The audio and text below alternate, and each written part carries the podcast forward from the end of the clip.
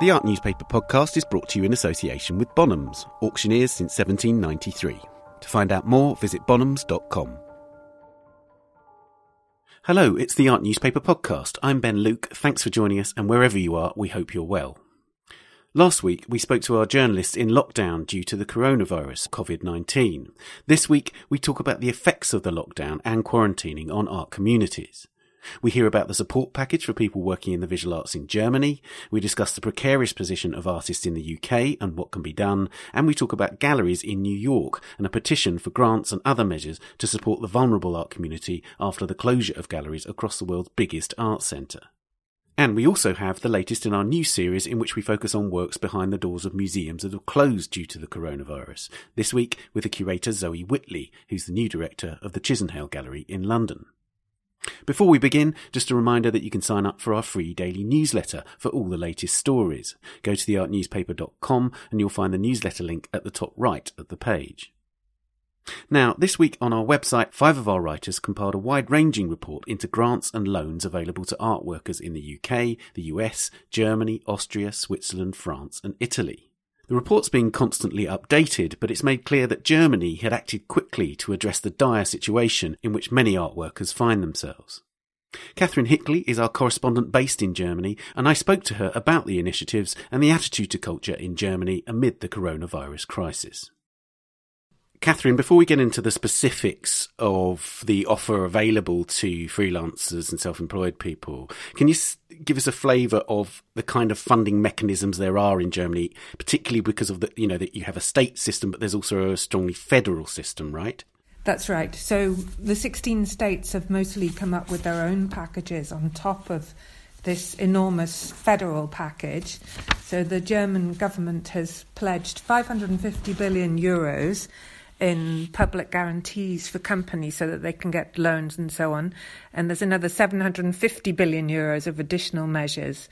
So it's an enormous public effort, a huge package. And then and then on top of that, individual, individual uh, regions are then offering additions to that. That's right, yes. So Berlin has come up with a package that includes funding for the self-employed, so has Hamburg, so have many others. And there is a focus here on the self-employed and small companies, because these are obviously the backbone of any economy. And the last thing you want when people are, in general, actually structurally solid, is a whole wave of insolvencies just because of temporary liquidity caused by a lack of income. Right. Was the self-employed package in Germany, you know, the package for um, self-employed freelancers, et cetera, announced in, in tandem with that for employees, people on people being paid by companies? It was actually, yes, it was announced at the same time, the whole lot, um, and it includes grants so that people can, for example, apply for a one-off grant of five thousand euros or nine thousand euros from, from Berlin. Um, the federal go- government package is not quite through the parliament yet. That's going to happen this week, but it should be ready to take applicants from next week. So it's all pretty swift. And I think most reassuringly is that people knew very early on that it was coming. So um, they they can plan around that. And and to what extent has culture, have artists been at the heart of the discussion? Because certainly from a British point of view, yes, we as a community are talking about it. But in terms of government announcements, it's been very much dealing with self the self-employed as a kind of amorphous mass. Has culture actually been mentioned on a sort of by politicians? It has. I mean, the culture minister has said, she said actually that um, especially at this moment, artists aren't just indispensable, they're vital. So that's a direct quote from her. So I think there's a sort of general acknowledgement that culture is really system relevant, that we need it, especially in dark times. And that, I think, might be quite surprising to people in the U K or the U S, where it's much more difficult to get recognition uh, for the needs of the, the arts world. But then that's generally the case, that in Germany, generally, culture is very heavily supported by public funds, by the government. Um, and at a time like this, in a, in a time of this kind of panic, I think we really see how different societies value their artists. Now, of course, it, with that federal system, you do have different art centres. Berlin is the one that we would automatically think of. What's the, the government there doing for artists? Well, Berlin, it's a particularly extreme case, of course, because there are so many artists and people in the cult- in the culture world generally living in the city.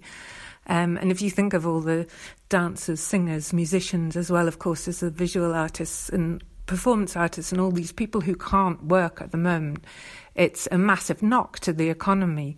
Applicants can ask for grants or loans in order to make sure that they can get through the next few months. And there's a general realisation that it's a threat to the economy as a whole if artists can't work. Yeah, and, uh, you know, um, are you getting a sense from Uh, people in Berlin, for instance, that, that they are calm about this, that they, that they do feel that they are being listened to and they will get support? You know, it's, it's one thing for governments to make statements, of course, and quite another thing for um, this being delivered to people and people being able to pay rents on studios and all that side of it. At the moment, I feel there's quite a lot of calmness. The government, particularly Monica Grütters, the culture minister, minister, has been extremely reassuring, saying things like, we're not going to leave you in the lurch, we understand the desperation, um, repeatedly. And she's been very much in the public eye on, on, on radio, lots of tweets, lots of Um, press statements coming out of her office and so on. So I think people feel that they haven't been forgotten. Of course, if it doesn't all work quite as smoothly as has been promised and applications seem to go nowhere or take a long time to be dealt with, then it might be a different story. So I think that's something we'd have to come back to in a week or two. To what extent is there a sort of private sort of foundation-based funding system in Germany? Are there, um, as there are in the U K and the U S, you know, bodies set up to fund, for instance, things like conservation and, and other kind of artwork which goes on behind the scenes at museums, for instance? There have been a couple of private initiatives. The Ernst von Siemens Art Foundation, for example, has often offered grants of up to twenty-five thousand euros to ensure that restorers and curators and academics, people writing catalogues or working on paintings, will get work so that museums can apply for that money Um, for restorers and academics to ha- take on specific tasks, and has made very clear that these shouldn't be tasks that the museums were already planning. They should be new tasks in order to make sure that there's additional work. So there are a few private initiatives like this, but I mean, it's going to be at least ninety-nine percent state operated in Germany, because that is the way that the economy works here and the arts world works here. And what about commercial galleries? Because obviously we know that there's a there's a sort of thriving gallery system in in in Berlin. Um, are do you, how, to what extent are they struggling? To what extent are they um, in a position to take advantage of um, these kind of uh, emergency measures? Well, there are a whole load of emergency measures that they can take advantage of. It's not just the initial one-off grants from Berlin and from the German government.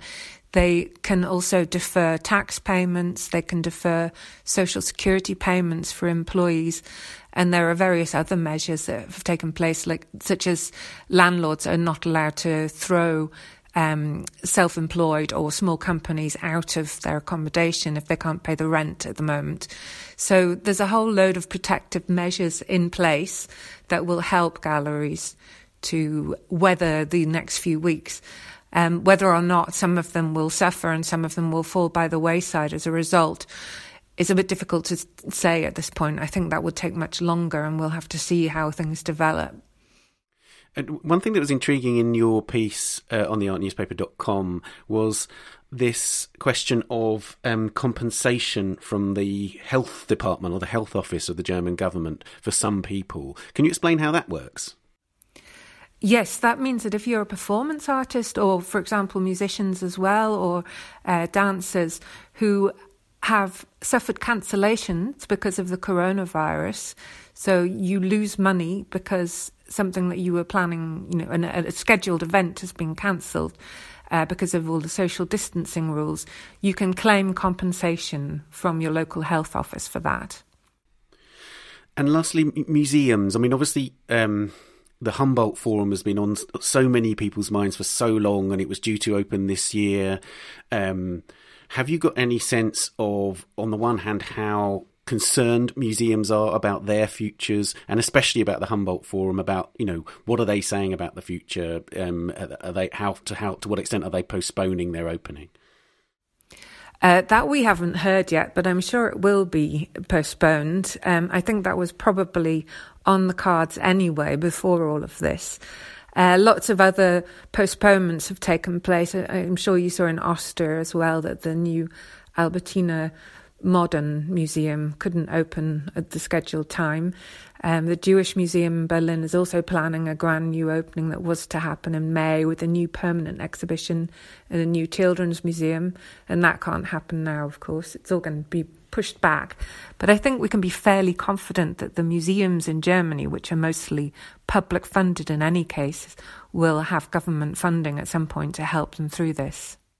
Right, and you know, again, that's that's that's different from the U K, because we've there's been a push in the U K for a greater uh, sort of percentage of private funding to help museums uh, uh, de- develop their programs, et cetera. So in, in Germany, it is still very state funded, and you feel confident that that because of that system, they'll be well looked after. I think so, yes. I think that's absolutely the case. I mean, I've been reading as well in in the New York Times, for example, that American museums are very, very worried about their huge losses of shortfalls of income from admissions tickets and so on. Um, and that the government is not very willing to make up the difference because there's no tradition of public funding for museums in the same way that there is in Germany.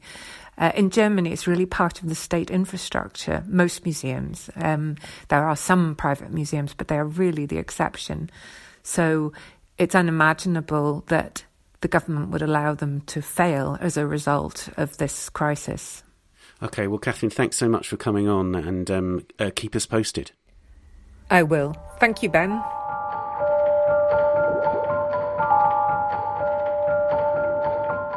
Now for the second in our new series, Lonely Works, in which we turn the spotlight onto artworks in museums that have closed because of the coronavirus.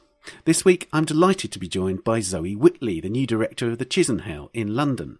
She's arrived from the Hayward Gallery, where she was a senior curator. She also curated Kathy Wilkes' British Pavilion show at the last Venice Biennale. But perhaps her best-known curatorial work was on Soul of a Nation, Art in the Age of Black Power, the show of African-American art that began at Tate Modern in twenty seventeen and travelled to various venues in the U S, which she curated alongside Mark Godfrey. Zoe's chosen a work by Alma Thomas in the Smithsonian American Art Museum, and you can see the work as we discuss it at the art newspaper dot com. Click on the podcast link on the homepage and look for this episode. So Zoe, tell me about this work. Why did you choose it?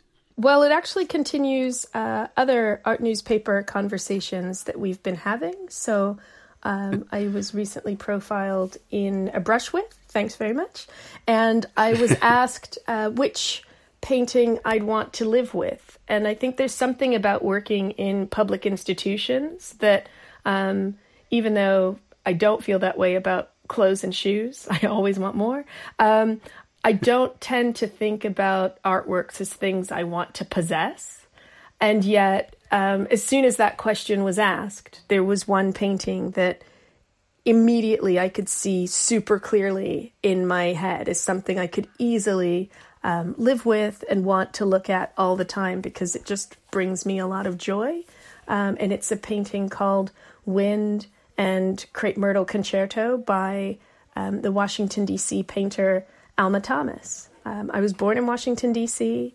Um, my grandmother had a crepe myrtle tree in her back garden, and we spent a lot of time outside, and exactly these kind of um, the wash of color and these kind of shapes that Alma Thomas created with her brushwork reminded me of completely the way our garden would look blanketed by um, the small petals off of the crepe myrtle tree in the summertime. That's so lovely. The Alma's such an interesting figure, isn't she? Because because she was a teacher for most of her life and only really became an artist late in her life, and then did achieve quite a lot of success. Well, exactly. I think there. I think this is the thing to think about in terms of the way we understand an arc of success or what counts as success. Um, she studied at Howard University. um, with uh, a professor named James Herring, who was very important in teaching um, a whole generation of African-American students um, art and art history. Um, so she was able to study art there and was the first Black woman who received um, a Master of Arts degree um, from Columbia University in New York. Um, and then while she was working as a teacher, when she retired from teaching in about nineteen sixty, um, she was devoting herself to painting full-time and ended up becoming um, the first African-American woman to have a solo exhibition at the Whitney Museum of American Art in nineteen seventy-two. And now she was linked with what's called the Washington Colour School. Um, I'm really interested in the relationship with that, because obviously that was dominated by white male artists and also a certain t- certain language, a kind of language which we much more associate with sort of staining and also very, very non-objective. How do you see that relationship with the Washington Colour School?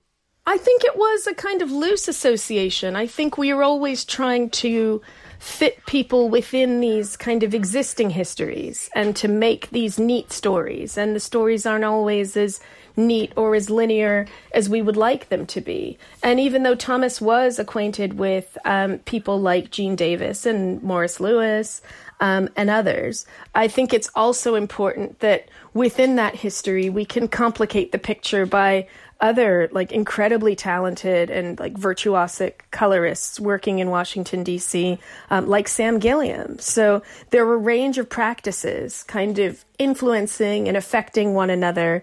Um, and so that dominant narrative isn't always the only one, or the one that I think is the, the most interesting. What's remarkable about her style is there's always this sort of mosaic quality to it, which, of course, you know, you think about it in the context of something like pointillism or post-impressionism.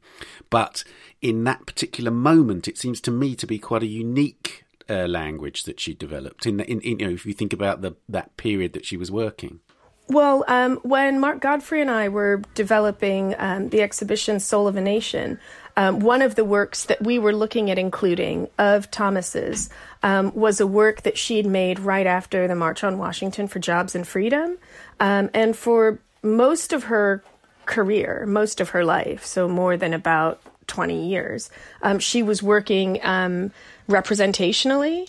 And so she made um, an image that put together the um, a kind of a visualization of the scene of the marchers um, with these placards.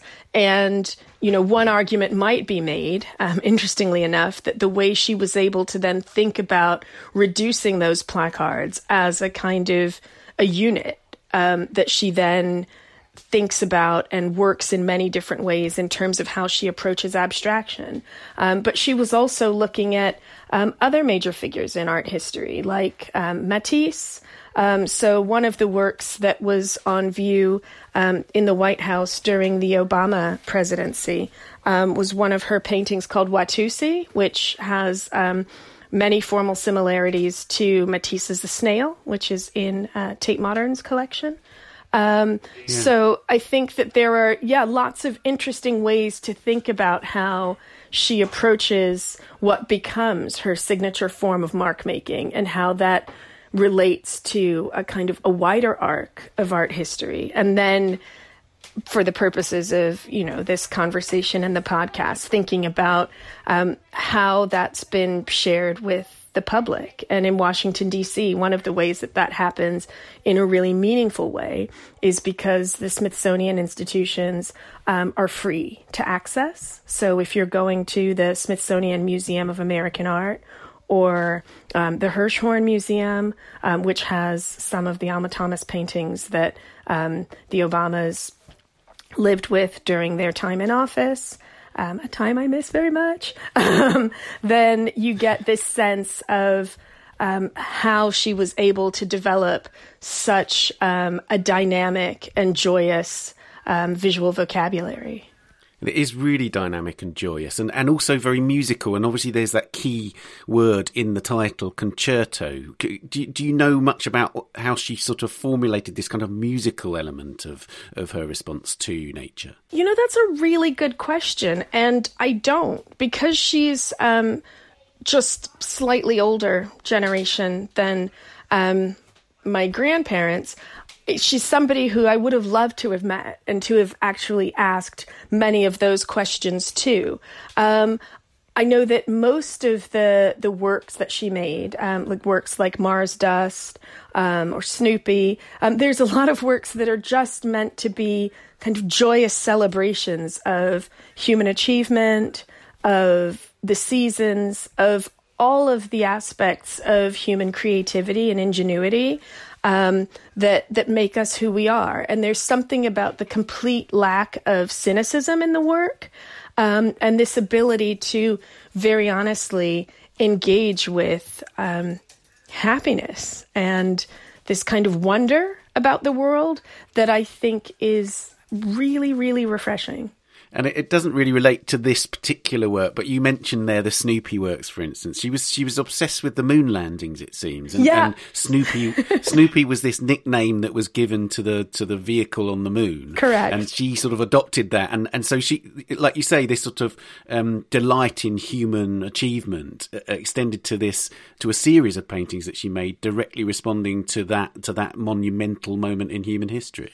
Yes, that's exactly correct. And so I think that um, we so often are wanting to um, overlay, um, and for perfectly legitimate reason, most of the time, um, lots of kind of critical interpretation or a certain amount of philosophical theory or jargon. And actually what's so beautiful about this work, and something that I think makes it um accessible in the purest sense of the word to everyone, is that um, even from the artist's own intention, it was free of that. You know, you have the musicality of the wind um, at a certain time of year. You know, in Washington, D C right now, it's cherry blossom season.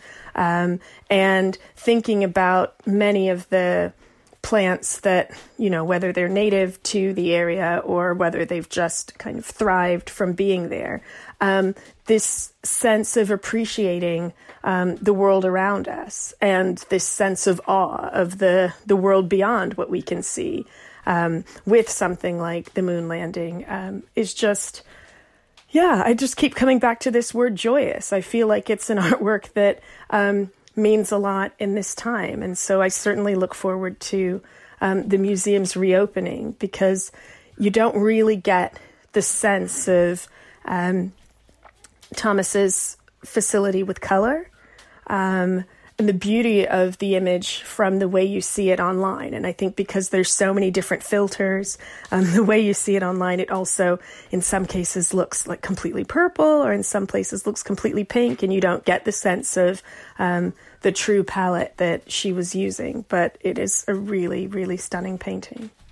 And and you mentioned the Obamas there. I mean, there was there was also a, a, a really magnificent painting called Resurrection that was in the White House uh, while the Obamas were there. And there were great photos of this painting sort of hanging above a dinner table and um and and. and exerting an enormous presence, you know, this extraordinary kind of colourful presence in the room. And it, it is a massive moment, isn't it? Because she was the first African-American painter, African-American woman painter to feature in, in the White House, I believe.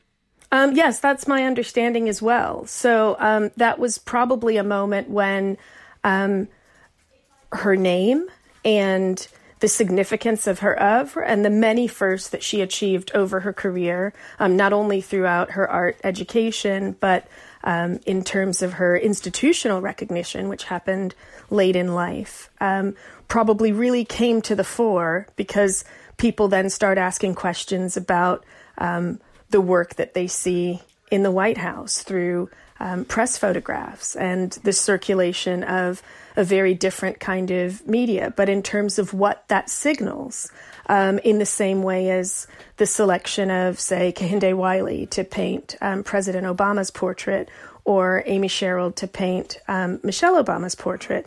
Um, all of these have um, so much cultural significance in terms of how we think about what it means for our cultural leaders um, and our kind of civic leaders to, to value culture and to value what artists have to say, um, and particularly to um, place value on um, artists that may not be household names, you know, artists that...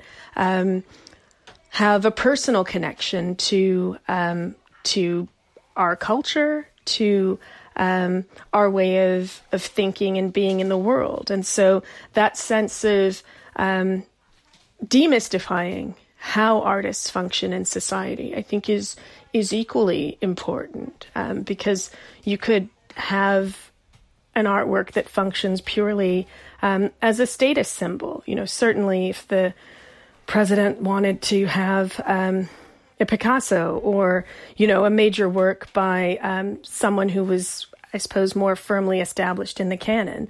Um, that is within their power to do so. But to be thinking um, very actively about what it means to um, extend the canon, to expand it, what representation means, um, and how um, many artists have done that and lived that perhaps kind of quietly and humbly throughout their lives. Um, and I certainly think that Alma Thomas is someone who's a testament to that.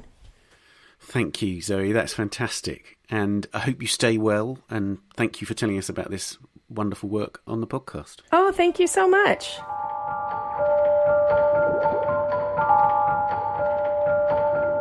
You can find out more about this work and Alma Thomas at the Smithsonian American Art Museum website at americanart dot s i dot e d u. And I'd urge you, if you have time on lockdown or in self-isolation, to buy the Soul of a Nation catalogue with contributions by Zoe Whitley. Still to come, we talk about the need for emergency measures in galleries in New York and for artists in the U K. But first, here are a few of the top stories on our website this week. In the latest on coronavirus and the art world, T F A F came under fire as covid nineteen cases surged among those who attended the fair in Maastricht earlier this month. At least twenty-five positive cases of coronavirus have emerged among exhibitors and visitors to last month's fair, which was shut four days early on the eleventh of March after one exhibitor, an Italian modern art dealer, tested positive for the virus on return to his home country.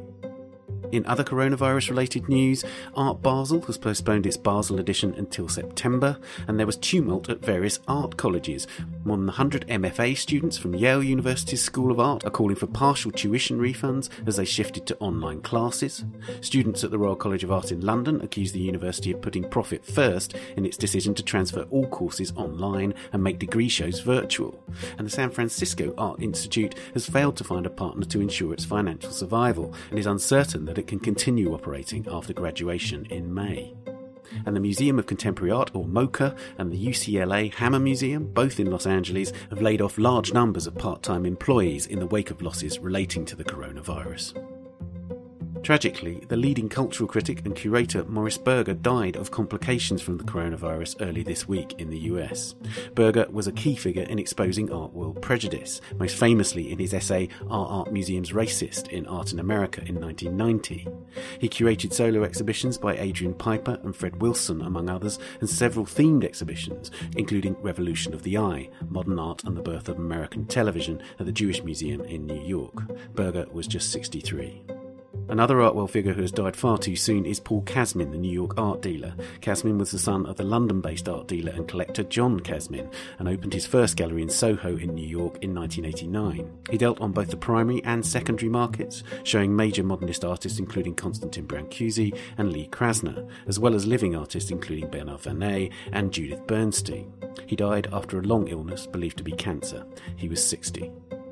You can read all these stories and find a wealth of recommendations for art-related materials online at the art newspaper dot com or on our app for iOS, which you can get from the App Store. We'll be back after this. In these challenging times, it's worth taking a step back and wondering how the art world might look when life returns to normal. Bonham's chief marketing officer, Mark Sands, has been doing just that. In his view, the current situation will accelerate the collective drive towards a digital future, something Bonham's has been embracing over the past eighteen months. Bidding and buying is increasingly done via web and mobile, Mark says, so our plan has been to grow our base of online registrants and bidders. And it's not just buying that's been revolutionised by the adoption of digital channels, it's selling too. This year we launched a simple-to-use digital consignment service on our website, designed to let clients do everything online in the one place. It offers another option and more flexibility for consigners globally. To find out more, visit sell dot bonhams dot com to access this new online selling hub and to seek evaluation online. As regular listeners will know, Bonhams has supported this podcast since the first ever episode, so as we enter a new season, we'd like to say a big thank you to Bonhams from everyone here. Welcome back. Now to New York galleries. Earlier this week, the New York Art Dealers Alliance, or NADA, organised a petition to New York Mayor Bill de Blasio and New York Governor Andrew Cuomo, among others, asking for urgent relief for the city's art galleries, artists and art workers. De Blasio had announced two relief initiatives for small businesses in New York City, whose specific eligibility requirements, the petition argues, restrict many small businesses and as a result the networks of labourers they support from qualifying for assistance. One of our senior editors in New York, Margaret Carrigan, spoke to Heather Hubbs, the director of NADA, about the petition and the situation for galleries and workers in the city now that it's fast becoming an epicentre of the virus. So on March eighth, Mayor Bill de Blasio established two relief programs for New York City's small businesses. Uh, the New York City Employee Retention Grant Program, which covers forty percent of payroll for two months, up to twenty-seven thousand dollars. And the New York City Small Business Continuity Fund, which provides a zero-interest loan of up to seventy-five thousand dollars to kind of stymie profit losses. Uh, ostensibly, galleries and nonprofits could potentially receive funds through both of these programs um, if they can demonstrate a twenty-five percent decrease in revenue. But there are concerns that you've identified that many, if not most, of smaller galleries might not have the ability to take advantage of these initiatives. Why is that? Art galleries don't generate income through predictable stream, uh, predictable streams of sales for, for goods the way other retail stores, bars, and restaurants and that type of thing do. They, you know, they generate their income through commercial invoices, which makes their revenue irregular and dependent on a fluctuating stream of payments. Um, so, like, they may have their books may look like they have money coming in, but it, you know, but it, it's it's not. It's not. It's not. Collectors take a long time to pay sometimes, or, you know, right now maybe people are just because of the market not paying, and it, it, it's it's just it's misleading, and so they're they will have a loss, and their loss might be way more than twenty-five percent, but they may not be in a position to prove that at this point in time, and basically they need help now, just like everybody else does. I'm sure you've been in contact with a lot of galleries in the past couple of weeks, and essentially, especially when you've been putting this open letter together that you submitted to New York officials. What are the major concerns that they've identified right now, and what other measures are some of these galleries taking to protect their business in addition to pushing the city and state for more support? But, I mean, their main concern is, like, how do they stay in business? I mean, they're, they're closed. They can't be in their galleries. They can't have the public Um, coming in to the spaces. They have, you know, there's the internet, and they can try to, you know, do stuff that way, but it's very difficult. And so they, they're, you know, they're, I think in the meantime, they're just trying to figure out how to deal with the fact that there's no money coming in. They can't generate money. They still have these spaces that are, that they have to pay. Right now, they still are supposed to be paying rent on, because there's been no kind of rent Um, stabilization put in place, so they're they're advocating for for that, um, and universal health care. That's another thing that they're now, you know, um, advocating for. I mean, or, alongside this sort of like rent stabilization. I mean, I, they can't pay for empty space, and there's a bill that's been um, recently put on the table by Senator Michael Denaris, which is an act to suspend rent payments and certain mortgage payments for certain residential tenants and small business commercial tenants for ninety days in response to the outbreak of coronavirus. So, I mean, there's some there's some gaps in that bill that we and the galleries are um, writing to the senator about and other senators about. Um, I mean, we're calling basically in support of that, but but we would like certain things, certain other people to be kind of included in that, because the galleries, they have their spaces and they are their proprietors who are affected, but they also, um, many of them have staff. Not, maybe some of them don't have a lot of staff, but they do have some staff. And then they have their artists. Their artists are not staff workers, but they are people that they support year round and who are not on their payroll, who don't, aren't going to get, you know, unemployment necessarily.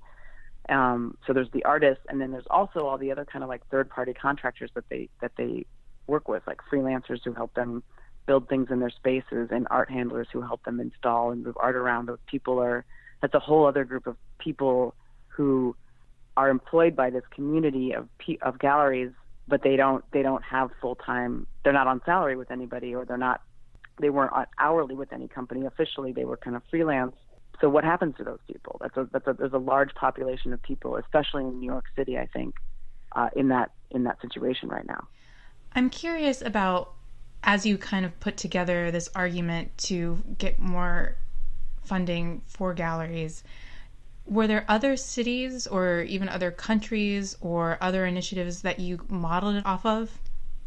Well, we haven't officially created a fund for galleries. We started a petition on change dot org, um, raising awareness to to the issues that um, are at hand for our community and calling for support of that. I think it's a little misleading because change dot org asks like to support the petition by signing and then taking the extra step to donate or to spread the word. But the donation is actually goes to change dot org. It goes to like them using that money, they say, to promote the petition.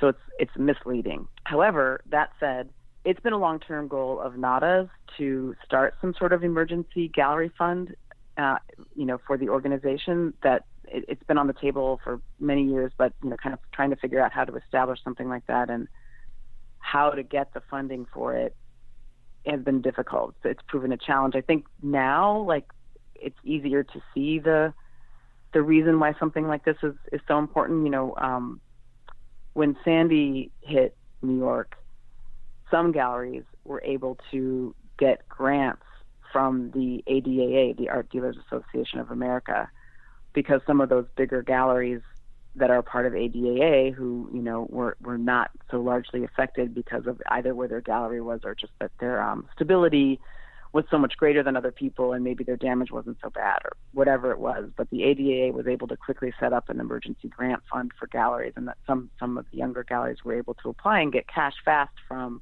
the A D A A. Um, this is so different because everyone in the sector is affected. Even, you know, the, there's the, the luxury blue chip galleries that everybody is aware of, and they're, I'm sure, being affected in their own on their own level. It's going to be, I'm sure, devastating for them as well, but it, they will likely stay in business on some level. For these galleries, the younger ones, um, it's going to be a lot harder, a lot harder to, to, to deal with this without some kind of support from, from the government. That brings up another question for me, which is, what are some of the longer-term implications of this business lockdown than just loss of revenue and possible closures? I mean, obviously, like you said, some of these smaller galleries aren't going to be able to weather the storm as well as the larger galleries, even if larger galleries are suffering losses. So if we're thinking about the gallery landscape, not just, you know, in the immediate right now, which is what this is attempting to help them through, what does it look like a year, two years, three years down the line from an event like this? I think there would be a lot lost in the in the the sort of vibrant art community that's a part of that's a part of New York, and which New York seems to be quite proud of. That it's, it's a deeply cultural city, and, and the art community here is strong, and, and people really go and look at art and appreciate it and support it. I don't know how anyone could afford to remain in a place that where they where they didn't have options to to show their work and for galleries to sell it, and, you know, to be able to afford spaces in which they could promote it and show it and sell it. It's hard to imagine because it's always been such a part of New York City, but I don't know. I don't I don't know what I don't know if I have the answer to what that would look like, but I I really hope that I, I don't have to see to see that happen. I hope that they'll wake up and, and realize that the art world isn't just a luxury community. There's a lot of people that are just like any other business, and they're just kind of doing it because they love it, and they're they're kind of month to month um, um, because this is what they love doing, and they love their artists, and they want to support their artists and their families, and and it uh, you know, on some level this stuff is is pretty personal, um, and it may not seem like that from the outside, because I think the general, you know, most people may not know the the, the community as as intimately as as me. I'm been working in this field my entire life, and working to, uh, with NADA for um, since two thousand four, so I know it well, and I understand the struggles deeply, and I understand that a lot of people may not see that, but you know, I think it's time. I think it's time that that that, that this gets acknowledged in some way. Um, you know, I, again, I think this would require for it to be really like kind of mandated and on the books.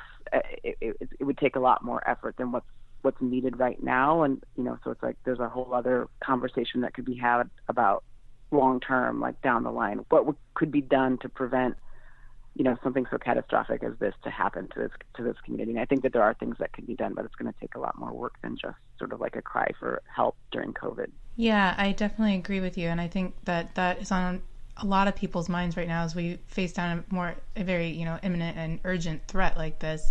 That In, in the wake of it, how do we want to essentially re-envision the landscape? And so right. I think it's important to keep talking around those kinds of points and what, what we want that to look like. Um, my final question for you is if the mayor or any of the officials you've reached out to have, have been in contact since you've drafted the letter and gotten nearly ten thousand signatures on it. We have not heard from the mayor. Um, we have uh, been reaching out uh very recently to the state senators. Um, like everyone is kind of doing it collectively, and we've gotten some responses. Nothing, you know, I don't think that there's been any meetings set, but we have asked if there, if we could have a virtual meeting with, with them or some of them to explain our situation better. And as of the last time I looked at my email, we hadn't gotten any, like, you know, I think they're obviously inundated, and we get, you get emails, you get those automatic responses saying like, you know, we'll, we'll get, we'll get in touch. And, you know, if you, if you need immediate assistance, do this. And if you want to schedule a meeting, do this. So like, we're kind of just working through um, all of those communications, but I, I feel like we'll get, we'll get something. We'll see. I mean, we're, we're hopeful that um, with enough people kind of crying out and, and, and, and knocking on doors and, and, um, making calls and stuff, that we'll, we'll get somewhere.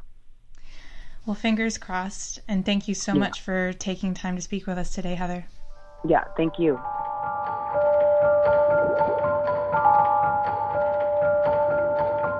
You can sign NADA's petition at change dot org. Now, the U K finally entered a form of lockdown at the start of this week, and of course, museums and galleries closed after what many thought was a similarly long delay last week. A N, the Artists Information Company, an artist membership organisation in the U K, launched a survey to explore the scope of hardship facing artists. Meanwhile, Arts Council England announced a package of one hundred sixty million pounds emergency funding, which includes twenty million pounds of financial support for artists, creative practitioners and freelancers, ninety million pounds for the Arts Council's so-called national portfolio organisations, and fifty million pounds for arts organisations that don't receive regular funding from Arts Council England. Julie Lomax is the C E O of A N, and she joined me on the line from New Zealand, where she's temporarily delayed by travel restrictions imposed by the New Zealand government due to the virus. Julie, before we talk about the situation in the U K, can you just tell us what A N, the Artist Information Company, is? A N originally started um, as an artist collective in Sunderland, and the A in the N stands for Artist Newsletter. Uh, it was a five hundred per copy per month magazine that went out to artists, and the purpose of it was to provide useful information for artists about grants, studios, um, how to connect with other artists, and um, opportunities for artists. We are now a professional body for artists, and we have over twenty-five thousand members, and we provide professional development, advice, information and programmes for artists. Most importantly, one of our programmes is a bursary programme where we provide around two hundred thousand pounds a year to artists so that they can pursue professional development opportunities. uh, relating to their practice. It's it's the fortieth anniversary of A N this year, isn't it? And is it fair to say that this is probably the worst crisis that, that you faced? I have been with the company for just under two years. And looking back on the history of the company, um, we have had a lot of ups and downs over the years, and we've been able to respond very quickly for our members. But actually, this could probably be the worst crisis for artists, um, especially as, of course, they are losing income on a daily basis. And we need to act quickly and fast on behalf of our members. We uh, had a number of fortieth anniversary celebrations uh, that we were going to uh, do over, starting from September. But of course now what we are in a good position to do is to uh, repurpose our resources to make sure that our members are receiving advice, help, and also support through this crisis. Now, now, you've done a survey. Can you tell us what you asked in that survey and, and importantly, what artists are telling you?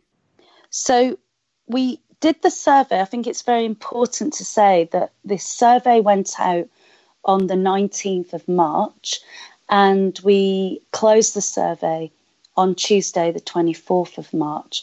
So it was a very short period for our members to actually engage with the survey. However, we did have four thousand, um, over four thousand um, replies. And we asked them basically how it was affecting their practice and their income, Uh, the immediate impact, but we also asked them what they thought the long-term impact might be.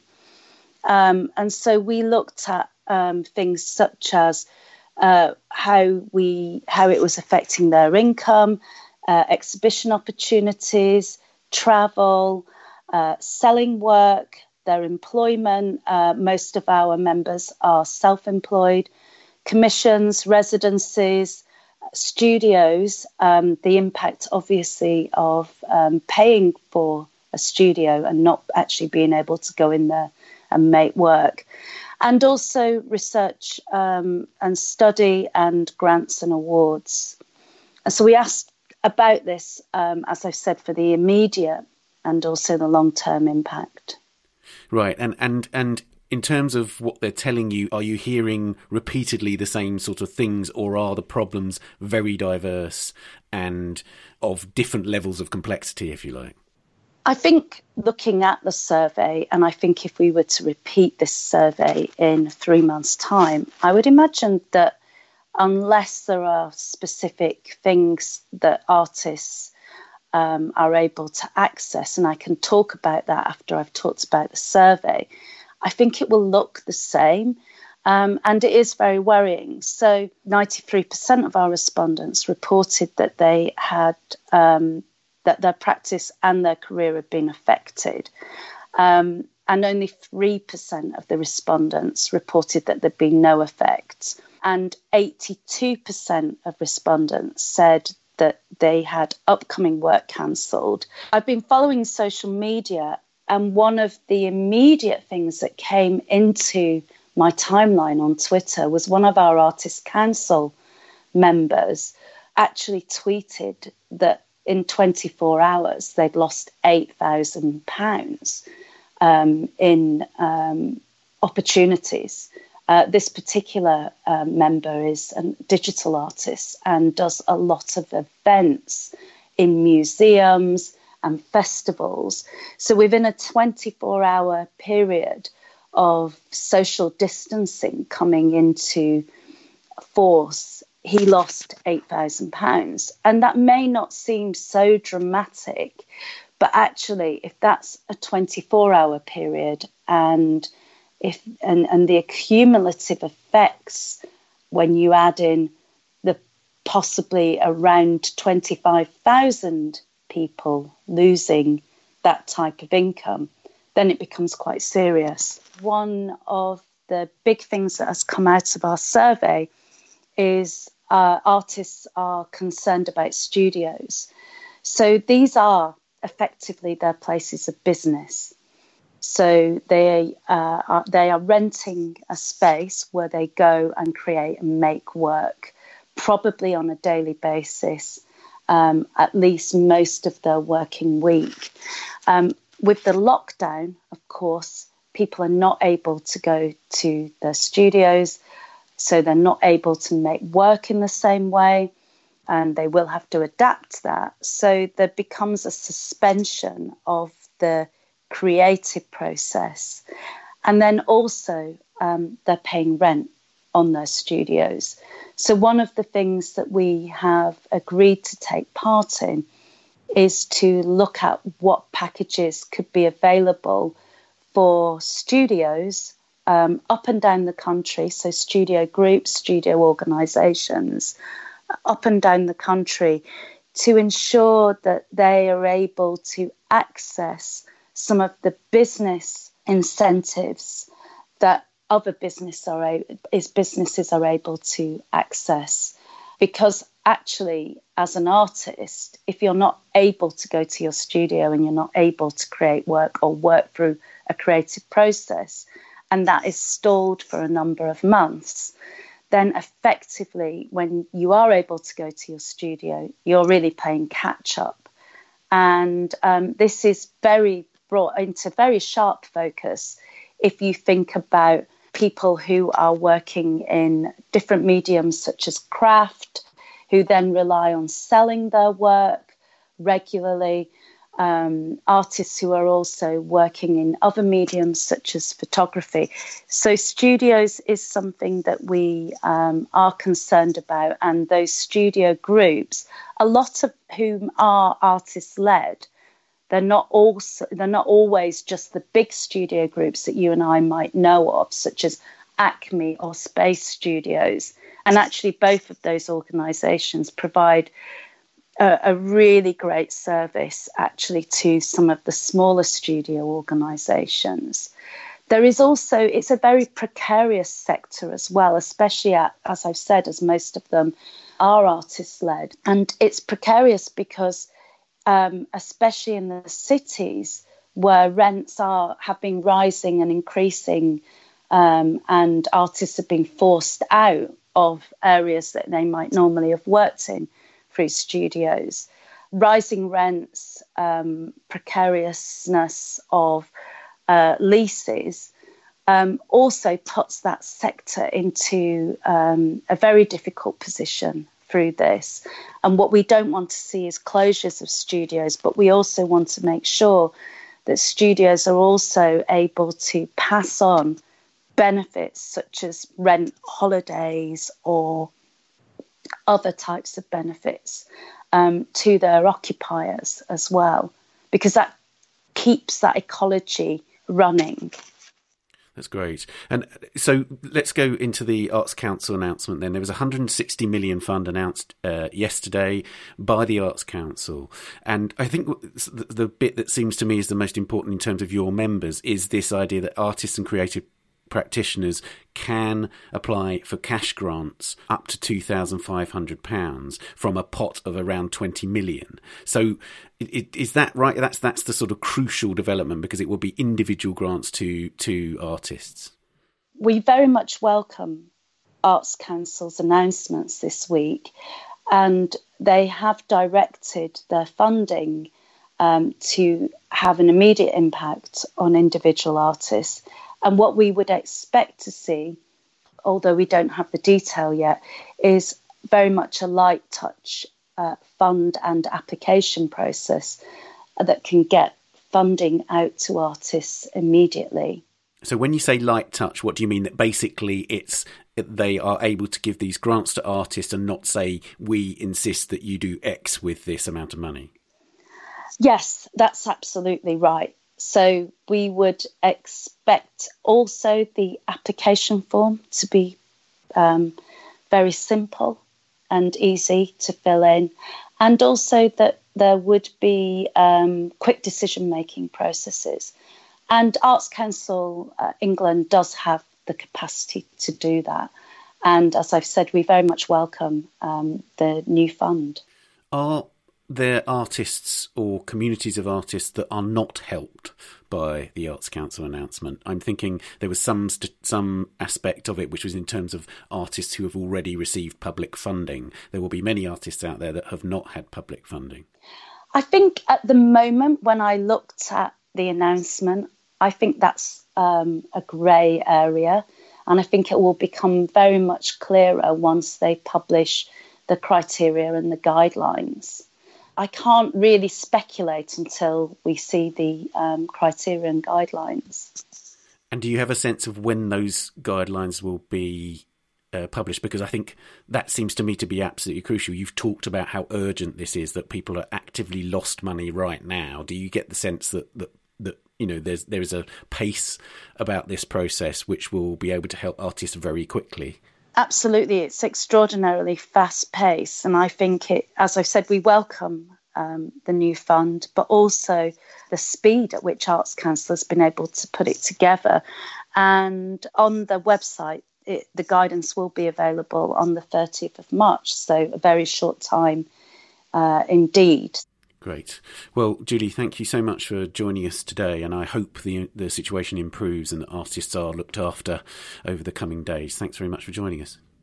Thank you, Ben. It's been great to speak to you today, and I am very much hoping that this podcast will get out um, key messages to many people across the sector.